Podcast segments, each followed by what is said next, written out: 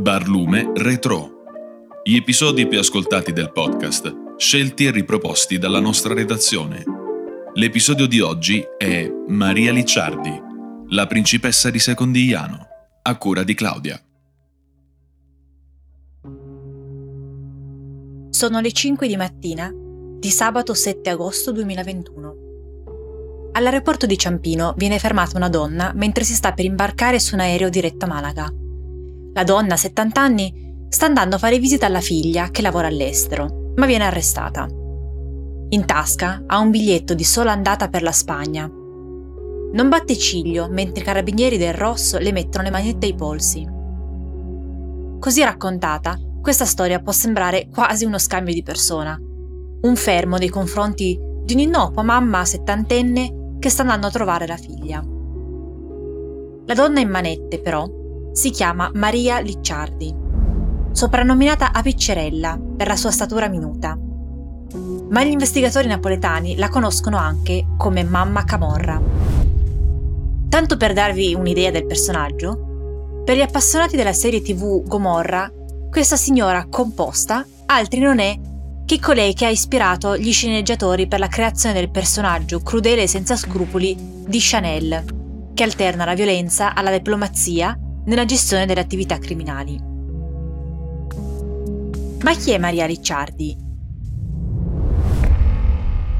Maria è l'erede dell'omonimo clan molto potente di Secondigliano, un quartiere nella periferia nord di Napoli. Insieme alle famiglie dei Mallardo di Giuliano, dei Contini e dei Bosti dei quartieri partenopei Vasto e Arenaccia, la famiglia dei Licciardi forma la storica alleanza di Secondigliano, che per anni ha dominato l'area nord e centrale di Napoli, così come delle colline, del Vomero e di Posillipo. All'alleanza hanno partecipato con un ruolo esterno anche il celebre clan dei Di Lauro e quello dei Lorusso, famiglia con cui la Ricciardi entrerà poi in conflitto. Il clan Ricciardi viene fondato dal fratello di Maria, Gennaro, detto La Scimmia, un soprannome ereditato dal padre. Negli anni 70 Gennaro diventa capozona di Secondigliano per conto di Luigi Giuliano, uno dei capi storici della Camorra, considerato il re della centralissima forcella. I Licciardi erano inizialmente specializzati nel commercio di capi di abbigliamento falsi. Poi il salto di qualità, come la storia della criminalità organizzata ha evidenziato in molti casi, avviene con l'ingresso del clan nel traffico degli stupefacenti. Gennaro Licciardi è tra i fondatori della Nuova Famiglia, un sodalizio criminale nato con l'obiettivo di contrastare la cosiddetta NCO, ovvero la Nuova Camorra Organizzata, di Raffaele Cutolo, e con l'obiettivo anche di mettere fine all'egemonia di Cutolo stesso. Poi, negli anni 90, fonda l'Alleanza di Secondigliano, insieme a Edoardo Contini e Ciccio Mallardo. Insieme riescono a sterminare i cutoliani e a prendersi Napoli. Gennaro Licciardi, però, viene arrestato nel 1992 e morirà poi nel penitenziario di Voghera nell'agosto del 1994, a seguito di un'ernia ombelicale. Dopo la morte di Gennaro, a prendere le redini del clan e del cartello di Secondigliano con i Contini è la sorella di Gennaro, Maria, insieme agli altri fratelli Vincenzo e Pietro. I due uomini, però, vengono anch'essi arrestati, così come anche il marito di Maria, Antonio Teghemier, detto Tartufon per la sua pelle scura. Così è Maria ad acquistare sempre più peso all'interno del sodalizio criminale, anche grazie alla sua indole connaturata per il comando e alla sua mente acuta. Lo stesso fratello Gennaro, mentre era detenuto, era solito discutere gli affari criminali solo con la sorella, in occasione dei colloqui carcerari. Il clan Licciardi ha la propria roccaforte a Masseria Cardone, nel quartiere di Secondigliano, ma ha anche rami in altre zone della Campania, in altre regioni d'Italia e persino alleanze all'estero. Le aree di influenza dell'organizzazione sono prevalentemente i quartieri di Scampia e di Secondigliano, i rioni Don Guanella e Berlingeri, sempre nella periferia nord di Napoli, e Vasto, che invece è un rione più centrale della città.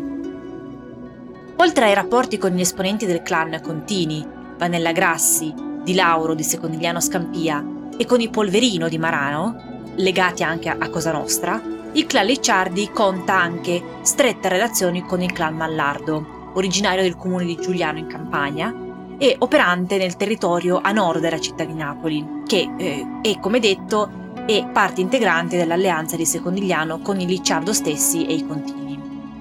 La loro amicizia risale indietro negli anni, anche perché i Mallardo sono uno dei clan che ha costituito la nuova famiglia proprio insieme a Gennaro Licciardi, come abbiamo detto prima. L'influenza dell'alleanza di Secondigliano si estende anche oltre i confini della città metropolitana di Napoli e arriva a gestire un'immensa ricchezza accumulata negli anni grazie a traffico degli stupefacenti, alle estorsioni, alle scommesse clandestine e anche alla vendita globale di capi contraffatti. Tutti soldi che vengono poi riciclati in attività legali in settori strategici, magari intestate a persone incensurate. Pensate che anche alcuni ospedali sono finiti nelle mani rapaci della camorra imprenditrice di Secondigliano, come ad esempio l'ospedale San Giovanni Bosco di Napoli, che era diventato, secondo gli inquirenti, la sede sociale, diciamo, dell'alleanza di Secondigliano, siccome ne controllavano gli appalti, le assunzioni e i rapporti con i sindacati. Il clan Licciardi, nello specifico, è piuttosto attivo nel settore alberghiero.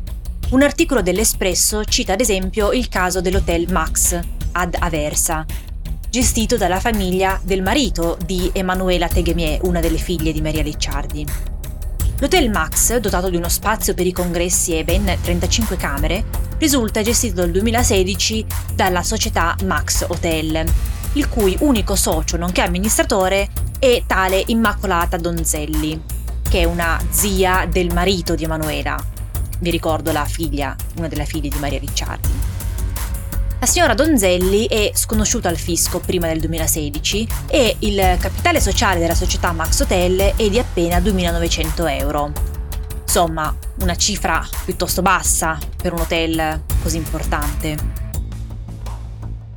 L'altra figlia di Maria, Regina, gestisce invece imprese di abbigliamento in Spagna, dove i clan campani sono molto presenti e dove infatti Maria Licciardi si stava appunto recando il giorno del suo arresto. L'organizzazione dell'alleanza ha permesso alle famiglie di esercitare le proprie attività criminali secondo precise strategie e di ripartirsi i proventi delle attività illecite comuni, assicurando così sia la coesione interna e di conseguenza anche la superiorità rispetto ad altre consorterie satellite e magari più frammentate, sia la reciproca solidarietà con altre organizzazioni camorristiche, che restano sia autonome ma comunque legate al cartello di Secondigliano da rapporti anche molto stretti. A questo aspetto si aggiungono anche i legami familiari, se consideriamo ad esempio che le famiglie dell'alleanza sono proprio imparentate tra di loro, siccome esponenti dei Mallardo, dei Contini e dei Bosti sono sposati con 3 sorelle, le sorelle Aieta. Ma da cosa deriva il successo dell'alleanza di Secondigliano? Beh, oltre appunto al concetto di l'unione che fa la forza e un periodo di relativa pace e stabilità che ne è derivato, e ricordiamoci sempre che nel mondo mafioso pace vuol dire maggiore tranquillità per il business e quindi anche maggiori proventi, ovviamente, un altro elemento importante è, proprio come in qualsiasi ente o società organizzata, la leadership. Ed è qui che entra in gioco la personalità e il piglio molto deciso della protagonista di questa storia.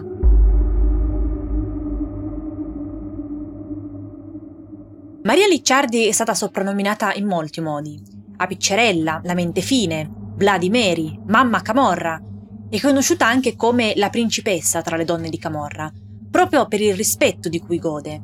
Ma forse la qualifica che meglio la definisce e l'ha definita da 20 anni a questa parte è quella di boss, una donna capo dei capi, come sarebbe impensabile nella mafia siciliana o in tante altre organizzazioni criminali, ma non nella camorra.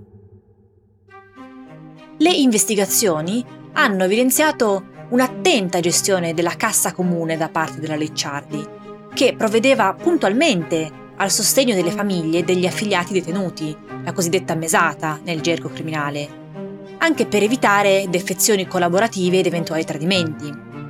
Proprio per il fatto di essere considerata la mente fine della holding criminale di Secondigliano, Maria Licciardi si occupava degli aspetti più strategici dell'alleanza, come trattare l'acquisto delle partite di droga, fornire assistenza legale e sostegno alle famiglie dei detenuti, fare da garante nelle situazioni di mediazione. Il suo controllo sul territorio era totale. Era lei il punto di riferimento a cui rivolgersi per risolvere in modo più o meno diplomatico questioni personali come crediti da esigere, debiti da estinguere o anche, pensate, infedeltà coniugali. A lei spetta anche il cosiddetto comparaggio, ovvero la scelta di padrini di battesimi e cresime anche per irrobustire i legami con gli alleati del cartello. L'indole da boss di questa donna e la sua volontà di affrontare le cose di petto e in prima persona si possono intravedere anche nella gestione di questioni più, diciamo così, private. Grazie alle intercettazioni sappiamo infatti che Lady Camorra ha accoltellato e minacciato la compagna della nipote che si era indebitamente appropriata di 450.000 euro e l'ha poi costretta a lasciare Napoli dopo la restituzione del denaro. La compagna della nipote, la Licciardi, è la figlia di un esponente di spicco del clan Contini, anch'esso, ricordo, componente dell'alleanza di Secondigliano, che però era stato assassinato durante un agguato. Approfittando della sua relazione sentimentale, la ragazza si era appropriata di 450.000 euro, ricavati dalla vendita di una villa di famiglia a Peschiera del Garda, in provincia di Brescia. Lo scorso aprile, allora, la Licciardi si era fatta accompagnare a casa di questa ragazza. L'aveva accoltellata a una gamba e a un braccio e poi l'aveva minacciata pesantemente. E nemmeno la restituzione del denaro è stata sufficiente, perché la ragazza è stata costretta a lasciare Napoli definitivamente, pena una punizione inevitabile. Nella Masseria Cardone, roccaforte del clan e dove la Licciardi ha vissuto fino all'arresto, non c'è degrado. Non ci sono piazze di spaccio, perché Maria Licciardi non vuole che nella sua zona si venda droga, perché la droga porta ad avere tossici per le strade, ma soprattutto porta le forze di polizia a dar fastidio. È curioso ricordare come a poca distanza invece ci sia il rione dei fiori di Secondigliano, conosciuto anche con il soprannome molto meno idilliaco e molto meno bucolico di Terzo Mondo, per le numerose fatiscenti case popolari dove si vende droga praticamente H24. Attorno alla Masseria Cardone, infatti, vi sono molti degli edifici che chi segue questo tipo di cronaca avrà sicuramente sentito nominare. Sto parlando delle Case Celesti, il rione Don Guanella, Monterosa e le Case Gialle di Scampia. Maria Licciardi era già stata arrestata nel 2001, poi rilasciata nel 2009 dopo 8 anni di carcere, prevalentemente al 41 bis per scontare i crimini mafiosi, sebbene lei abbia sempre dichiarato di essere stata una casalinga.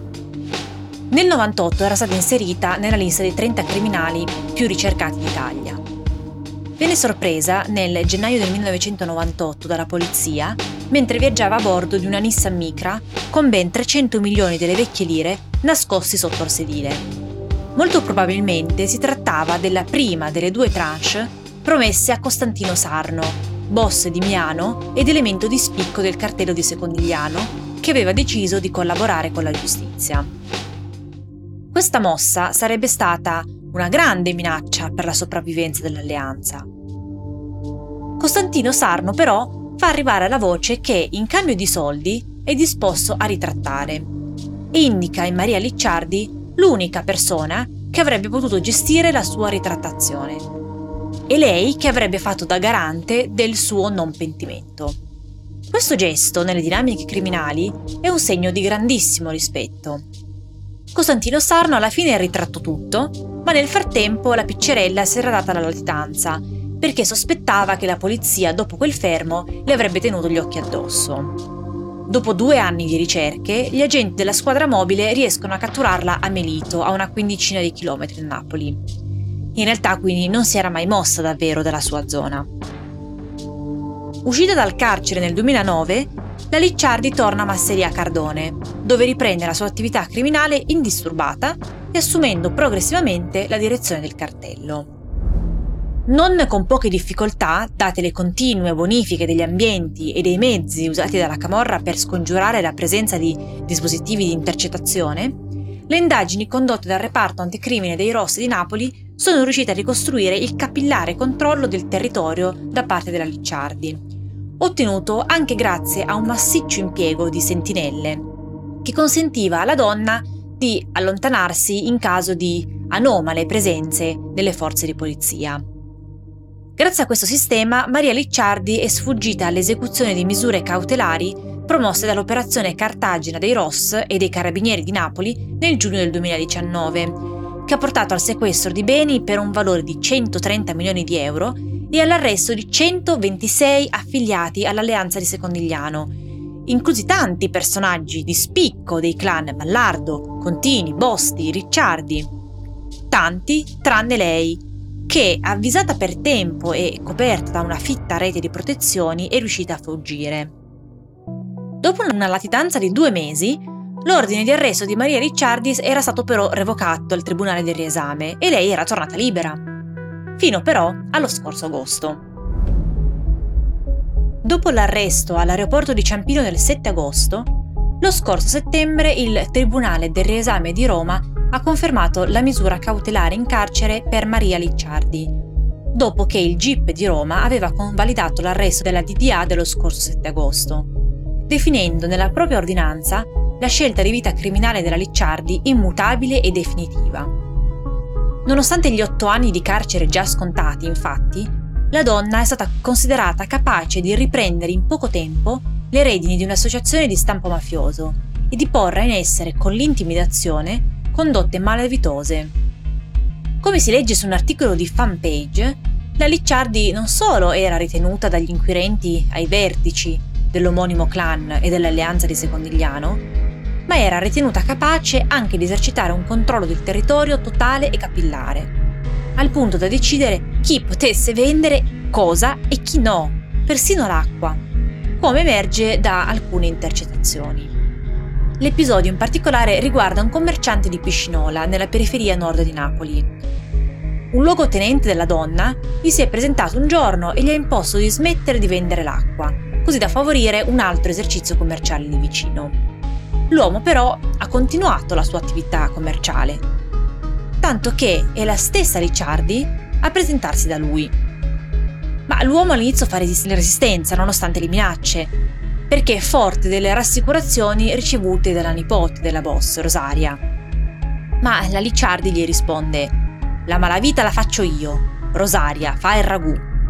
Non è l'unica volta che la boss affronta e gestisce in prima persona le vicende, come aveva risolto anche la questione dei 450.000 euro sottratti dalla compagna della nipote che vi ho raccontato prima. Le accuse nei confronti della Licciardi sono di associazione per delinquere di stampo mafioso, estorsione, ricettazione di denaro di provenienza illecita e turbativa d'asta, il tutto aggravato dal metodo mafioso. Per il GIP di Roma, inoltre, la donna boss ha gestito le vicende criminali del clan con quella che viene definita nell'ordinanza di convalida dell'arresto preoccupante prepotenza, nonostante la consapevolezza di un'attività investigativa a suo carico. Non c'è proprio nulla, quindi, che abbia frenato le azioni illecite e violente di questa donna, nemmeno l'età avanzata. Anche il Tribunale del Riesame di Napoli, come quello di Roma, ha confermato la misura cautelare del carcere.